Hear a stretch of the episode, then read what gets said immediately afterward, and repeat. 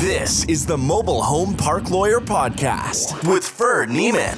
If you're looking to generate wealth and passive income in the lucrative world of mobile home parks, you're in the right place. You'll discover solutions to the common legal and operational pitfalls and how to optimize parks to maximize income. Your host is in the trenches. He's a real estate attorney, financial analyst, and mobile home park investor and operator. Now, let's turn it over to Ferd Neiman. Welcome back, Mobile Home Park Nation. Ferd Neiman here again today with another great episode of the Mobile Home Park Lawyer Podcast. My guest today, he's an assignment expert, but over the last several years, in addition to doing mobile home park assignments, He's got involved as a mobile home park owner, operator, property manager. Excited to have him on here today. Please help me in welcoming Jimmy Johnson. Jimmy, thanks for coming on. Yeah, thank you for having me. Pleasure to be here. Great. Well, appreciate it, man. I've I've heard about you for years. I've not, unfortunately, I've not bought an assignment from you, so I don't know, man. You're, you're hogging them all, but uh, I'd love to buy a deal from you. But at least for today, I'd love to love for you to share with our audience some of the tips and tick, tra- tips and tactics that you've got. But tell tell us a little bit more about yourself and, and how you got in the mobile home park game.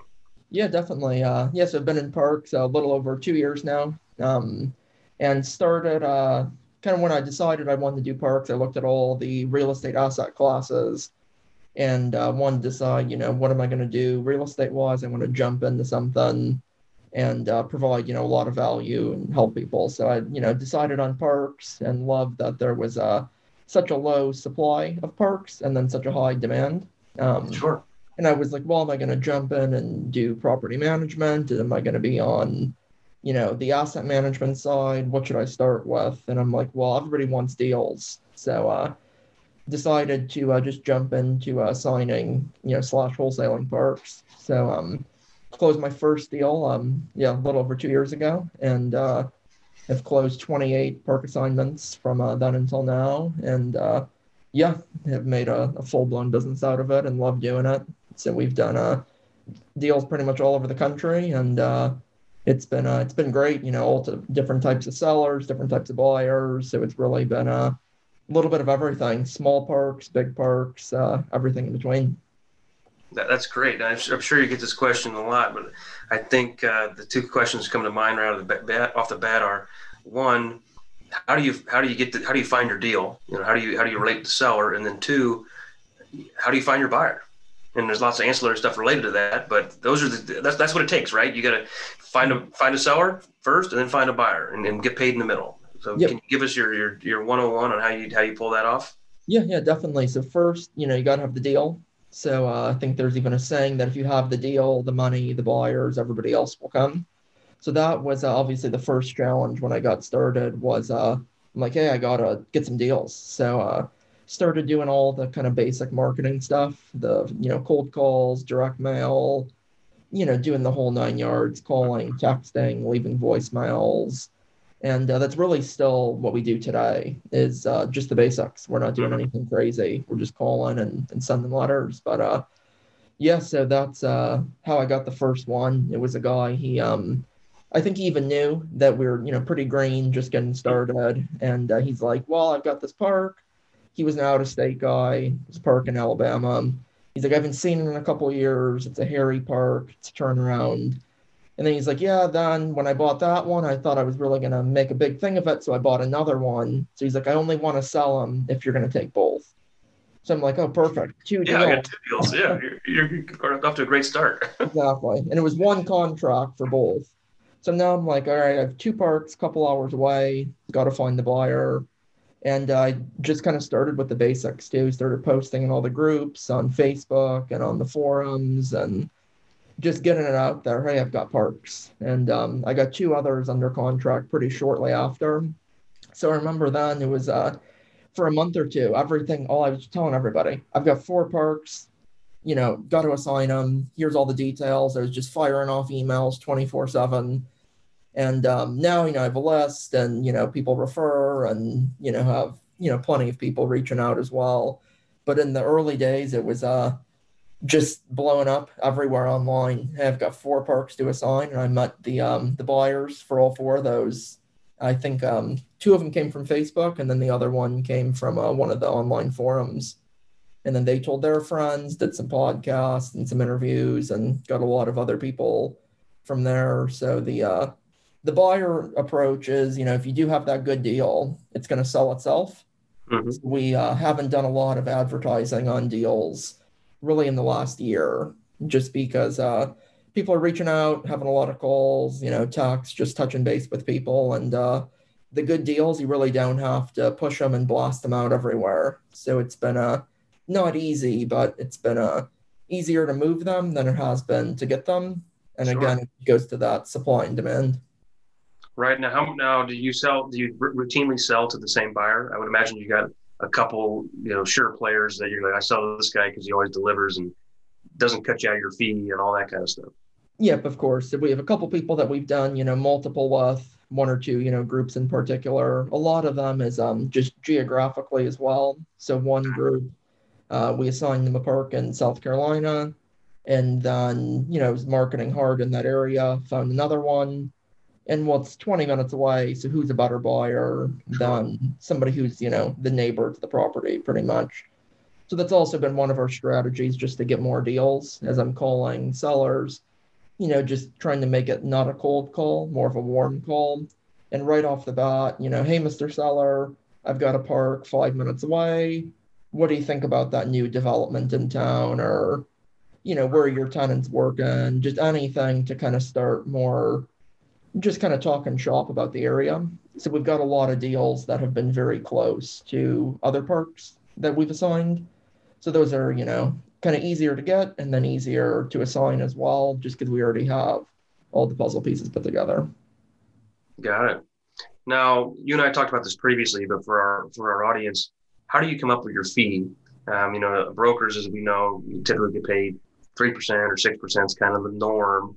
Lawyers typically get paid by the hour. You know, and title companies fees based on policy. Everybody else, everybody else seems to have a, a fixed structure. In the assignment game, I think there's an industry norm quote of a five to ten percent fee, but depending on the deal, the fee could be one percent or ninety nine percent, right? So how do you how do you what do you what factors do you include to evaluate what's the appropriate fee?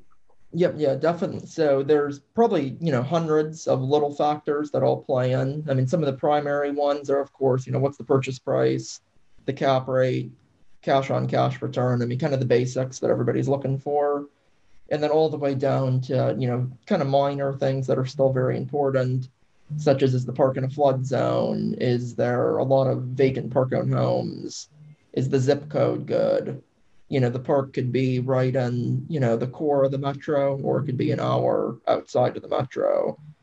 How are the records? You know a lot of the deals that we've done um, of the 28 that we've closed 25 of them have just been cash. Only three have been bank financed. So a lot of it also factors into um, is this a bankable deal? And a lot of these mom and pop sellers that are 70 80 years old they don't even have a computer let alone keeping P&Ls and leases and Right. you know, I'm just driving around with the seller in his truck and he's pointing out, all right, that's unit number one.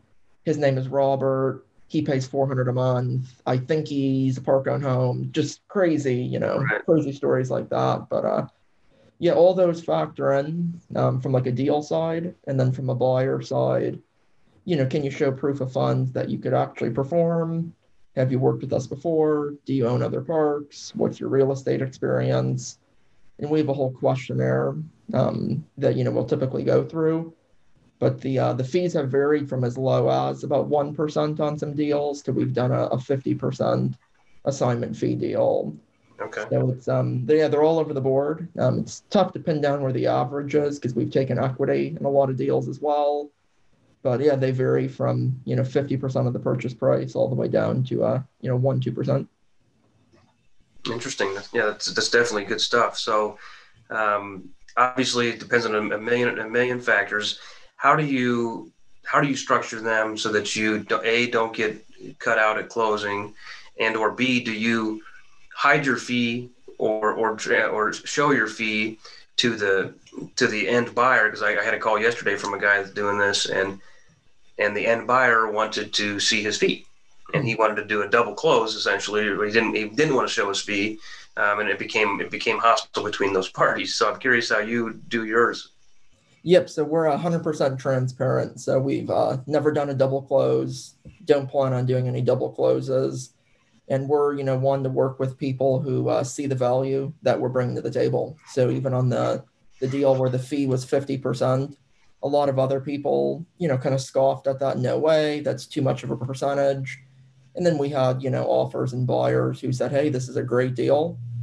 Even after the 50%, I'm still getting this park 30, 40% less than what he thought it was worth. So um, we always are, you know, here's the contract price. So if we're just using round numbers, we'll say, here's the contract, you review it. Maybe it's a million dollar purchase. Maybe the fee's 50. So they know exactly what the purchase price is, mm-hmm. what the fee is. They see the contract that we have with the seller I introduce the buyer to the seller, which like anybody who wholesales or assigns, it's like that's like the number one no no. Never do that because they'll cut you out. And I'm like, well, we're all relationship based. So the sellers, they know that we're going to close and they trust us and they see the experience and they feel comfortable and we're communicating with them, we're visiting them in person. And then the buyers, you know, anybody, it's such a small industry. If somebody's going to try and burn you and cut you out of the deal, you know, word would just spread so quick. And, you know, we're just working with people who we feel, you know, like we trust enough and they trust us to, uh, we're doing diligence together. We're working the seller together. They'll often go, you know, do a site visit. Uh, maybe I'll do the first one, they'll do the second one. So we really, um, maybe more so than we should, but we really, you know, put a lot of value in that trust and in that let's, you know, build a relationship and both be on the same side and have everybody win. So you know, one of our slogans has been we want win win win win deals. So the seller wins, the buyer wins, we win, and then the tenants win as well. Because most professionally operated parks are going to be better than a mom and pop operation. Sure, no, that, that's great stuff. I think I think you're you're hitting the nail on the head there with the relationship piece because you're right. Small industry. I tell people that all the time. Like, well, how can I trust that you're going to do this? I'm like, well, I mean, I got a relatively public profile and if I screwed you, it's probably not good for my overall business, right? So mm-hmm. I won't. I tell you that, but if I do, and then as a, as a, lawyer, I can say, look, I'm also licensed to practice law. If I do something really bad, uh, you can go file a bar complaint. That's kind of a big deal, right? So I'm not going to screw with that. So I'm, you know, you know, you don't know me, but you can know my circumstances and know that I'm not going to screw you, right? right? So no, that's that's definitely good. So with the with the sellers, do you tell them that you're going to wholesale deal with somebody else from the beginning, or do you tell them, hey, me and my partners are buying it, and then you introduce them to the end buyer as, a, as your quote partner or assignee or someone else? Yep, it's always from the start. It's, you know, my partners and I, you know, from kind of the first visit. I'm not bringing that up on the first phone call. I'm saying it's me. And then as, you know, the relationship progresses, and we'll even kind of make a joke about it and say, hey, well, you know, the price that you want, you know, I've got to have partners. You know, yeah. one guy can't do this alone. So right. That's good. Yeah, we try and make it a joke, and then um, they totally get it. And uh, yeah, I'm like, it's you know, everybody plays to their strengths. You know, maybe you're coming in as the partner, and your expertise is the legal side of the business. Maybe we have somebody else who's bringing the capital. I'm bringing the deal and the management. So uh, you know, I'll even explain who everybody is in the transaction so then they're like 100% comfortable. They know who's who. There's no confusion of like, so who's this guy who just stepped in? And then, um, you know, other people who assign deals, they'll say, what happens if those buyers back out? Then how are you going to introduce new partners? Mm-hmm. I'm like, well, if the buyers are backing out, it's because something so concrete was found in diligence that it's probably a deal killer. And then we will present the seller with, you know, the ultimatum, hey, you have 10 less units than you said. This is the price that we have to be at. And it's either kind of a take it or leave it thing. So when I assign that contract and we have a deal, we're both going into it 100%. So there's no backup buyers. It's either we're going to close it together or we're going to make, you know, the seller an offer. And, you know, if he declines that retrade, then we're going to have to kill the deal. So it's, you know, full steam ahead. We're all partners. We're all on the same team and, you know, let's get it closed. Yeah, sounds sounds good, man. That's that sounds like a good approach. So, um, lots lots to unpack there as far as you know how you find deals, how you sell deals, how you build the relationship, how you how you package your fee, um, the transparent method. That's good. What other tips or tactics that we haven't covered can you share that uh, you think be of value to our listeners? Yeah, I think now it's such a competitive market, as you know. It's uh, it's tougher to get deals. I think every month than it was the month prior. So we're doing everything that we can to um, get in front of the sellers and stand out. So a lot of people will say, you know, I want to get my first park. What can I do? And I always say, just call the parks that are closest to you. Because if you have that hometown approach, I live 10 minutes away, that's always going to be better than the guy across the country. Mm-hmm. So um, definitely that for just trying to get deals. And that's if you, you know, are trying to do your first park or if you have 50 parks, a lot of people don't call those ones that are closest. So the closest park to my house, called them, built the relationship, and now that's one that, you know, we own and operate. And it's five minutes from my house. So uh, I've told a lot of people that I'm like, you never know. That guy could live in your neighborhood for all you know. And um, Right. yeah, the park's a couple minutes away. So uh, definitely that. I mean, could you know talk for hours on due diligence and all the tips and tricks there. But um, I think definitely getting out there as early as you can. A lot of people they want to delay that trip, kind of kill a bunch of birds and with one stone all the way at the end. But you got to get out there, meet the seller, get in front of it. It's going to help you see the park, see if there's any big red flags, and also if you have to retrade. I think the odds of like a retrade going through are just so much higher. If you have a relationship, he's met you, and you got to like spend some time, walk the park with the seller. So I've you know met with sellers, and it's been a I don't know seven eight hour day walk in the park that I thought we probably could have knocked out in thirty minutes. Right. if that's what they want to do, you know, they're uh, it's their park, and I'm the one trying to buy it. So it's uh, you got to kind of just cater everything to the seller. They want to talk about, you know, how they're showing off how they rehabbed a home. You got to sit in that home and and ooh and ah at all the things that they've done in there, and you've really got to just put the time in and just form that relationship just above all else. I'm, I'm chuckling because I was I was telling my I've got one of my teammates here today out looking at two parks in Middle Missouri. My wife said, "What time's he coming back?" I said, "Depends, right?" It, and I said, "Remember when I looked at that park in St. Louis and I was supposed to be there for 30 minutes? I was meeting her on vacation when she was with my in-laws and kids. Mhm. I was like, I'll meet you guys down at the lake, and it was a four-hour four-hour tour of a park with no park-owned homes. I'm like, what could we possibly look at? And he literally got he's out on a walk. He literally got in his truck and drove in front of the house number one and told me the the history for the 30 years of who lived there how many kids they had how dysfunctional their marriage was what they did for a living the last seven violations why they're one month behind on rent or not. Yeah, and then he drove 30 feet put it in park and did it again. Those are the best visits. six, 67 times. And i was just like and my dad was with me i said dad. Was that the most overblown tour ever? He goes that was a 15 minute tour that took four hours. I go, yeah, no, I got to explain to my wife. so I'm late. So I, I totally get like you, you got to do it, right? You got to you, you'd ruin the relationship if you just said, hey, man, I'm too busy. I got another appointment. You know, Right, that, right. that tells people you're not important, right? Exactly. Yeah. And I know a lot of guys, especially when you're making those calls, it's let alone if you're doing it in person, but they want to just fire the offer out right away because you never know. Mm-hmm. Maybe that park, you know, you thought it was worth 600 grand and the guy wants 6 million. You just have no idea. So we've kind of taken the approach of we don't bring up price at all in the beginning. So we'll like go through that whole meeting and we still don't know at all what the guy wants. Ugh.